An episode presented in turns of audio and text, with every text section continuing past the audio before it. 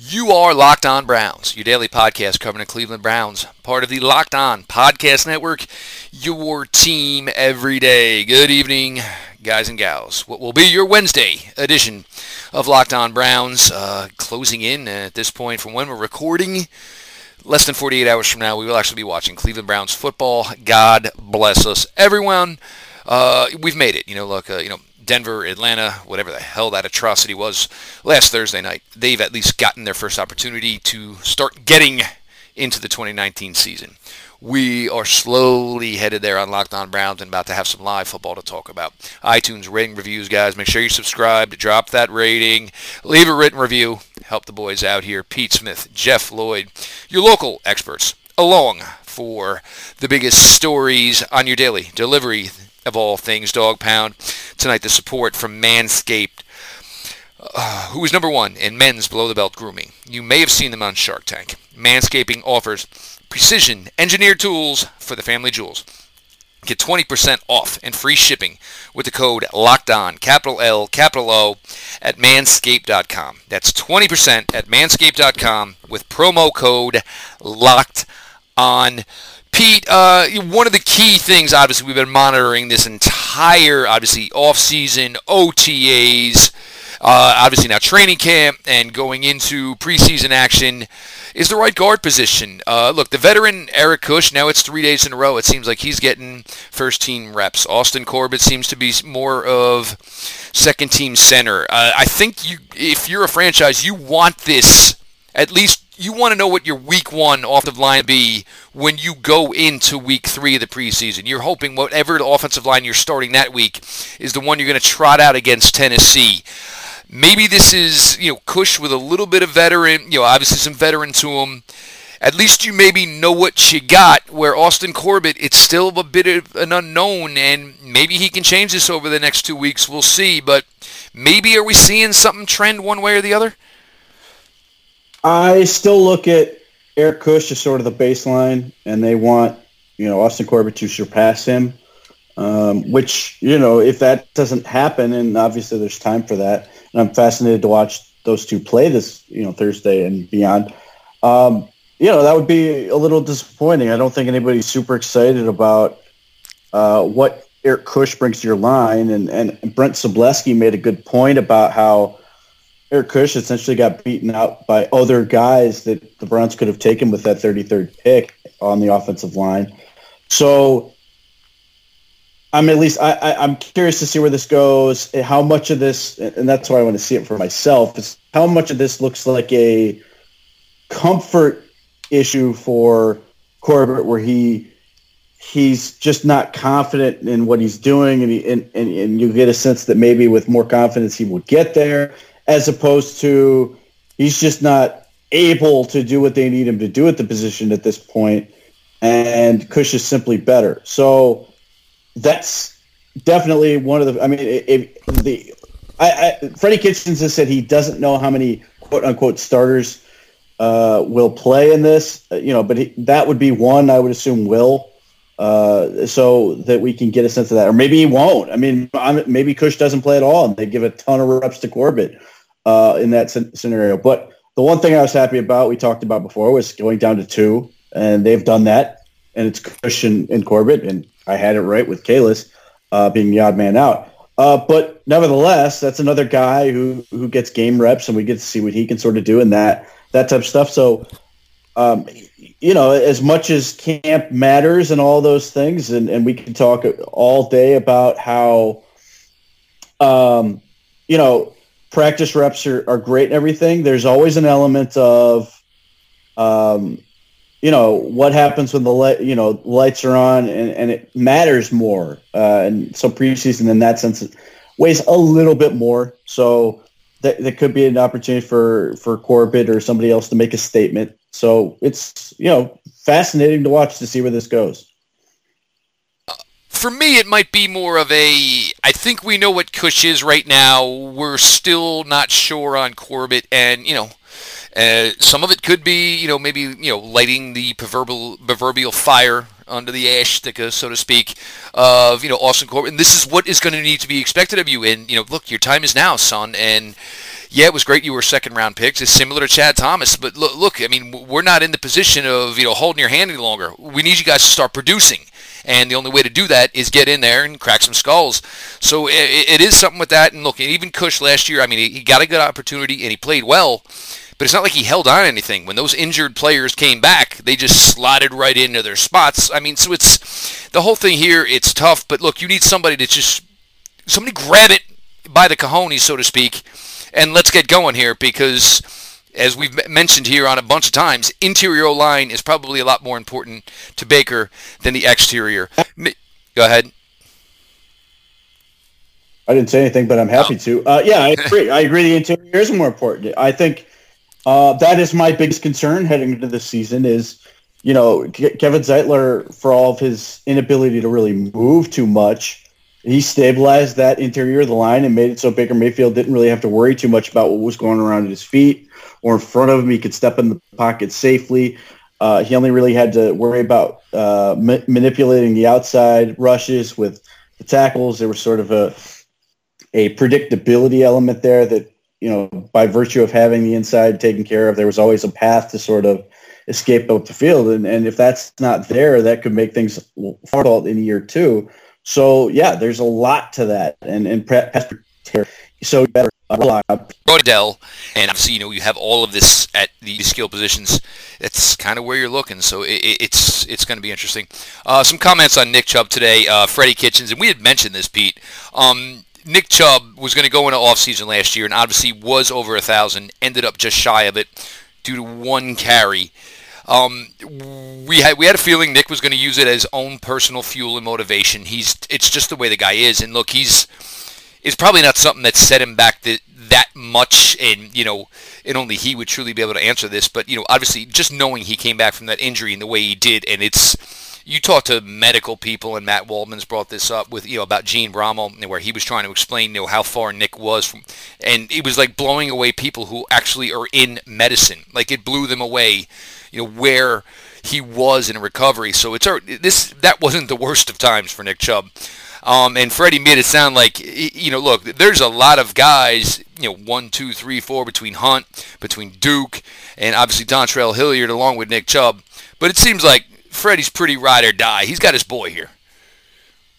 Yeah, I think uh, if nothing else, he adds a very consistent, level-headed element that you you sort of you know it getting every time Nick Chubb uh, goes to the proverbial office. He's a, a very talented player. Uh, so who's who's consistent in terms of what he gives you per carry, and then he has those explosive plays. But he's always sort of that guy who's going to get you so many yards every time, and then uh, like there's no variance from that standpoint. It's a question of when's he going to break it, as opposed to is he going to do the job.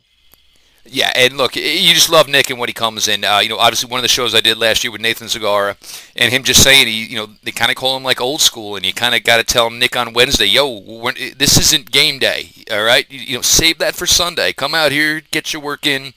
But you know, just you know, you. But it's just the way Nick is. Some guys are wired. Every day they view it as you know, I'm going to give you the best I can today to get better. Nick's one of those guys. Pete's going to tell you about Blue Chew. We got a listener question here, and eh, we kind of know where your guys are going with it. And look, but we always appreciate it. But we'll have the fun with it. Pete's going to hit you with the Blue Chew. Right. So as we get ready to hit the preseason and get the ball rolling, uh, it, it, you know, Blue Chew's looking out to make sure you're hitting on uh, all cylinders as the Browns prepare to try to do that themselves. Uh, you know, you're at an age where you know how to how to use the equipment. Now you got to make sure the equipment's working at optimal uh, speed and everything. So check out the folks at Blue Chew. Uh, blue Chew, like the color blue, uh, Blue Chew brings you the first chewable with the same FDA-approved active ingredients as Viagra and Cialis, so you know they work. Take them anytime, day or night, even on a full stomach, and since they're chewable, they work up to twice as fast as a pill. Think be ready whenever the opportunity arises. They're discreet, getting prescription easy, so they're taking care of you on that end.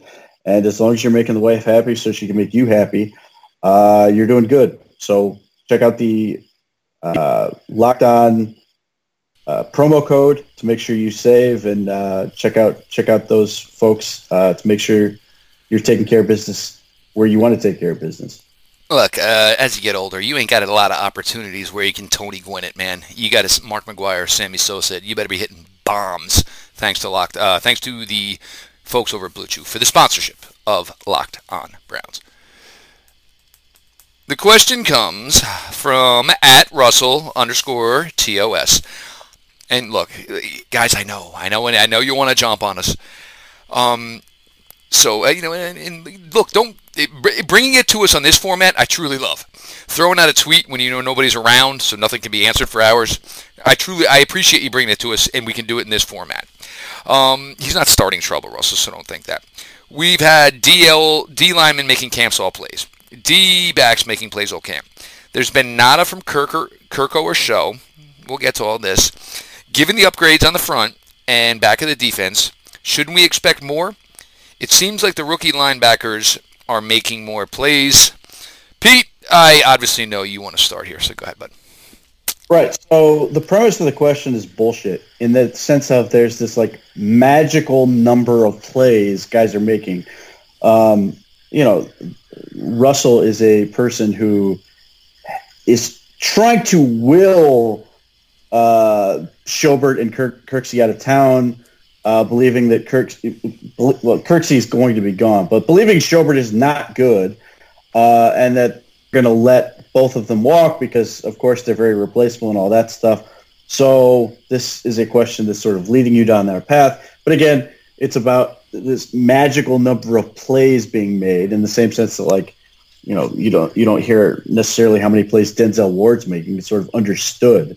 Uh, but more importantly, it's a question of who the plays are being made against uh, and, and what type of plays are being made. I mean, don't get me wrong. It's great when guys like Mack Wilson and, and Sione Takitaki are making plays. That's good. You want them to make plays. Certainly beats the alternative.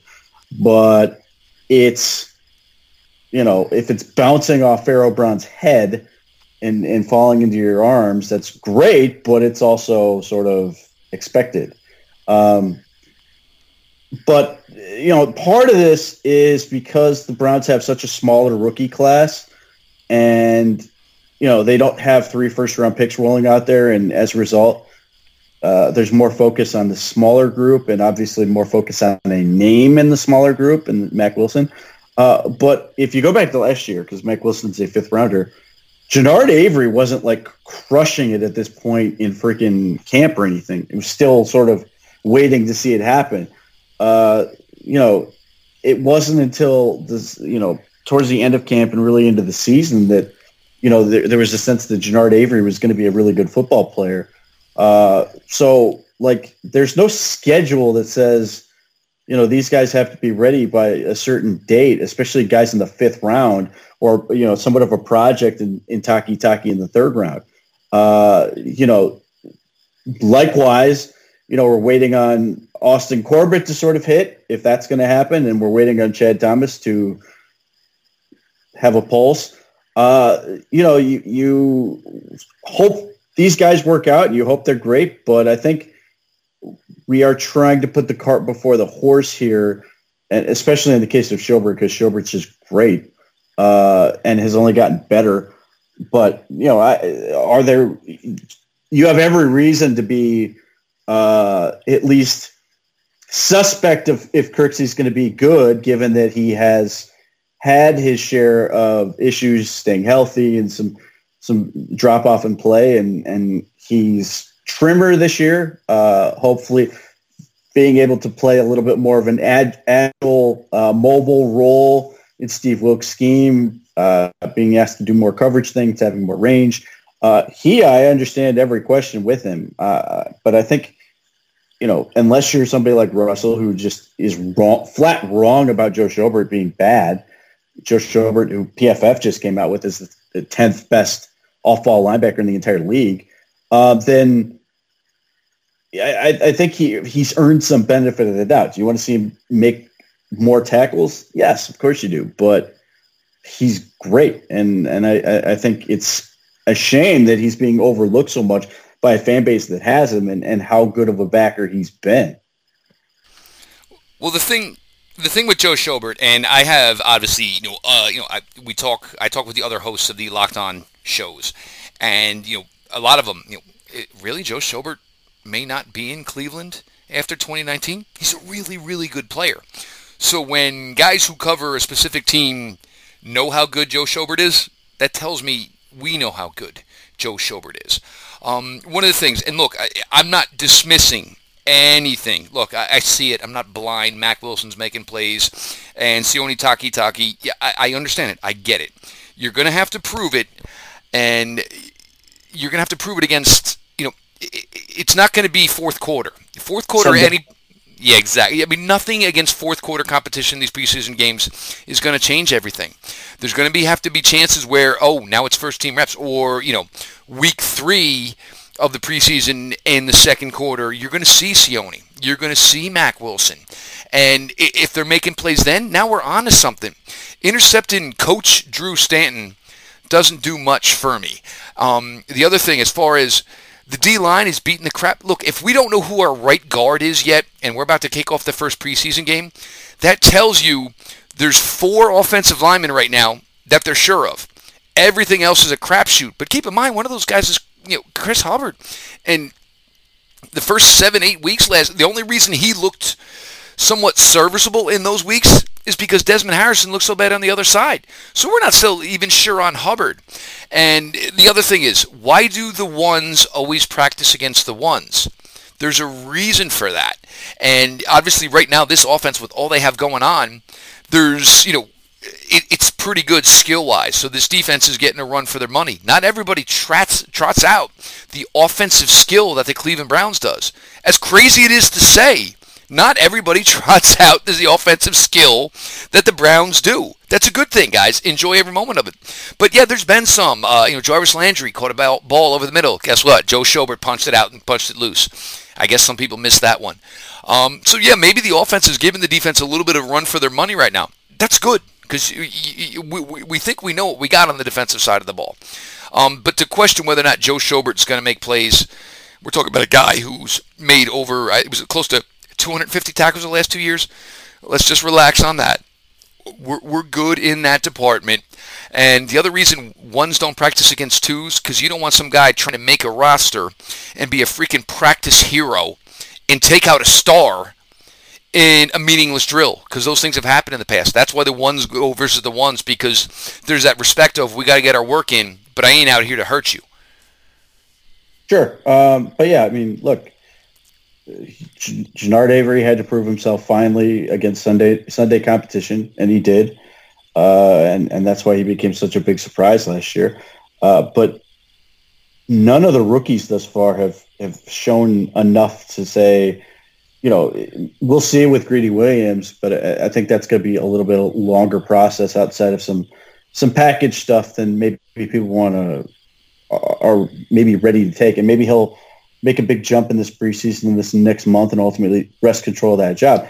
But you know, the, this, this other than special teams, which all of these guys were drafted in part to do, I don't expect much rookie impact, uh, and, and the linebackers may have to if there's a case of an injury, or or if uh, you know they want to go three backers and they aren't satisfied with the third guy they have right now. Uh, but other than that, I, I, I, don't expect much of a contribution from rookies, uh, and that's that's where this team is at, which is good and, and good on some level. And obviously, trading a first round pick is a big reason for that. That you're not going to have rookie impact from that particular spot. You got Odell Beckham instead, but you know may be indicative of could be. We'll see. I mean, it's way too early, but could be indicative of how you know relatively average this draft class was. Uh, and that's where we're at. But look, you know, and the other thing is when you did that much work in the last two off seasons, it's going to be hard to how you you know, you, you, went into this draft, and obviously, you know, you gave up, you know, what you gave up for Odell, and you, you got started late in the draft, so to speak, when you draft in, you know, in the mid 40s. Um, but look, we'll see how it all plays out, guys. We will. Um, Szabo Apparel, I've brought up them before, uh, a veteran-owned company, SzaboApparel.com, S-Z-A-B-O. They're doing some really, really good stuff. And look, I know everybody's kind of got a T-shirt company right now. I get it, I get it. But the folks at Szabo, uh, Szabo, I do highly recommend check them out. Uh, the, you know, some of my favorites: the Hollywood Higgins, the red carpet, the uh, just show up. all good stuff. So go ahead, check out Szabo. All right, some more listener questions here. As we start, guys, we, I, I, know we're going to a little bit of a shorter format. Um, the network has kind of preached it, and I'm going to run with it for now. Look, the, the post game, the pre game, I ain't guaranteeing that's going to work out that way. And sometimes me and Pete are just going to get on down the highway, and there's going to be no bringing us the hell back. But this is we're going to go a little bit shorter, and it's it's a numbers and it's an analytics thing, and everything. Analytics goes everywhere, so it does come here. Um, Paul Zinn, Paul, thanks for the question. Certainly not his first time. Early prediction on the biggest surprise cut. Go ahead, Pete. Yeah, Austin. I'm not sure he's going to see September. Uh, he may not see much Week longer than this of the preseason. yeah, and and I think uh, if things continue the way they're going, I think they are. You know, if you're not satisfied with Greg Joseph at this point uh, as being a potential answer, that if if Seibert is still dreadful, they need to move on from him and bring in somebody else to compete with Greg Joseph. Uh, and, and I mean, on some level, they may be doing that anyway in terms of like tryouts and stuff. But, you know, this is a guy who had almost, you know, however many of a crowd of 30, you know, 38,000 booing him in which, which is just not what anyone wants to see. Uh, so, yeah, I think, unfortunately for right now, I, I think Seibert is going to get be the big one. But longer term, I think – we'll see. I think Chris Smith is going to end up being the odd man out. I think whether it's cut or trade, I think they'd probably prefer to trade him. Uh, I don't know if the, the, the money's going to be there to justify. They can get three million in cap relief by moving on. I think Zettel can do a lot of what he does anyway.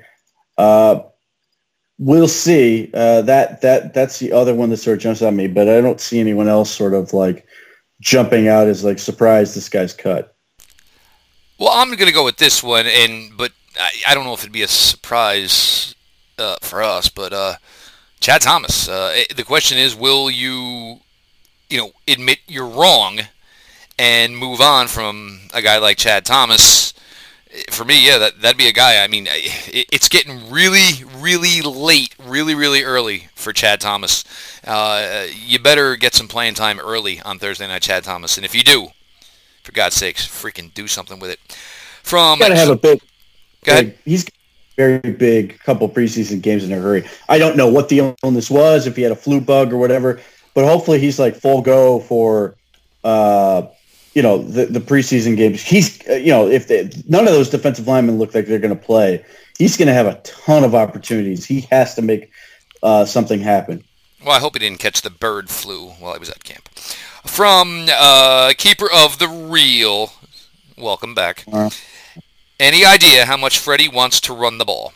Him saying they're not going to just throw the ball around uh, worried me. Um, I, we, we just hit on this. Obviously, um, Freddie, I, I think, knows what he has in Nick. But I also think it's going to be a lot of, look, what's given. And we talked about this, Pete. Once Odell came here, you know, I mean, Nick's going to be sitting there with his hand over his forehead trying to – find the guys in the box because they're not going to be there. And nobody's going nobody's dumb. Baker's not dumb. Freddie's not dumb. There's going to be audibles where if there's simple runs where it's a quick, easy five, six yards, and Nick's got that ability. If it's one on one, you know where it's you know he can beat somebody, he can power through somebody. It's not going to be ignored what Nick Chubb did last year. Yeah, um, you know, this is one of those things where I, I, I, I think partly Freddie Kitchens is sort of telling himself this to make sure he doesn't forget. it's gonna be, that'll be on the top in like bold marker. Don't forget about Nick Chubb. Yeah, and look, I, I think a lot of what they they they want to be able to do, uh, if, if, especially with the offensive line and some transition, uh, is to be able to use play action to sort of set themselves up for success and use the run game to sort of get, build confidence with those guys and make themselves uh, a little bit less predictable in, in play calls and stuff like that to make sure that those offensive linemen are in the best position possible uh, to be able to protect. And and I don't think there's any question they know what Baker Mayfield can do. They know what Odell Beckham can do, and they know what they have in a lot of these other guys.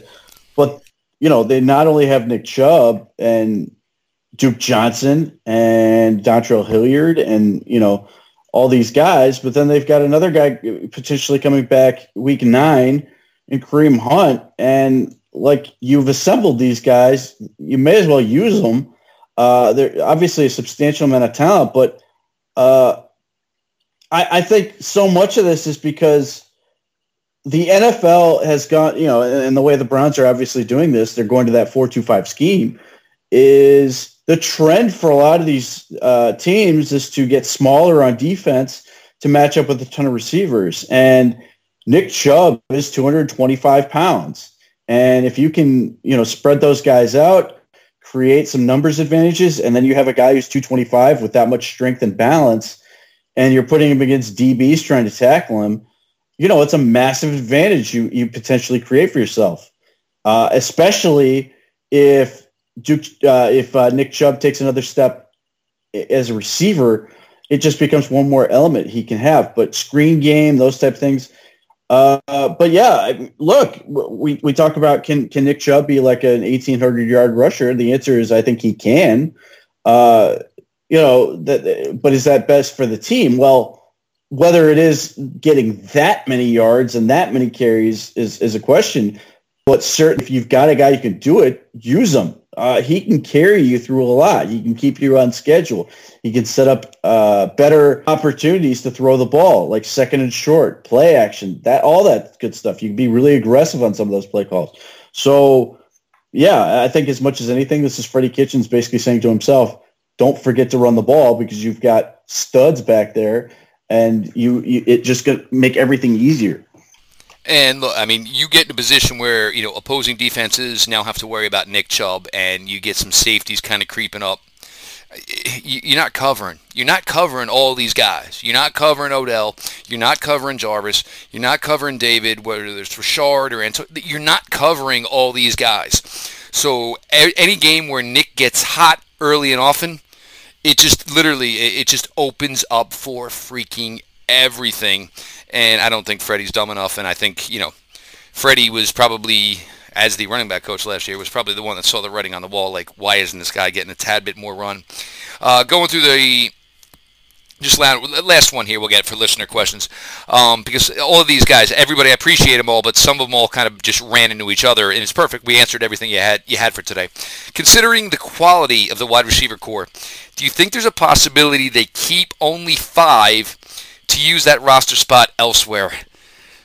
It's a good question, Pete. It is, um, and maybe you have that, you know, practice squad guy that if you need him. But I mean, if you're more comfortable with maybe an extra DB over a sixth wide receiver, I mean, and if you go and Willie's with five, do you need do you need more than that? No, I think it's an interesting idea. And if you, you know, if you've got a DB who's really good, let's say T- Tavierre Thomas, for example, and they love, yep, yeah, and they love him as a, a, special teams guy, and he becomes sort of that, you know, for the in the past, it's been guys like Johnson Bademosi, you know, obviously Josh Cribbs. Uh, the Patriots have Matthew Slater, who's been to umpteen, uh, you know, Pro Bowls and All Pros as a special teams only guy. Uh, if they've got a guy, and Freddie Kitchens has stressed this, and they've got a guy, Mike Priefer, who's obviously a capable special teams coach, um, they can ju- certainly justify making that move and getting somebody else. And, and, and they could easily find a receipt. Like, you know, here's the thing. Like, people tell me, you know, Jaelen Strong's going to make the team.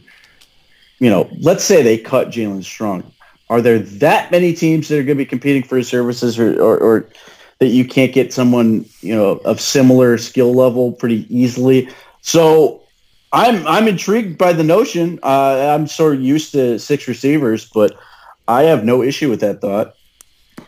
It's yeah, and look, I mean, it, it, may be the smart play, or it may be that you know you don't have enough confidence in you know after whatever's going to be your starting five on offensive line that maybe you're going to say maybe I need to keep. I mean, it, it does present that opportunity. And look, you know, Tavierre Thomas, and you know, you win over a franchise when you know you're going to have postseason surgery, but yet you finish out your season.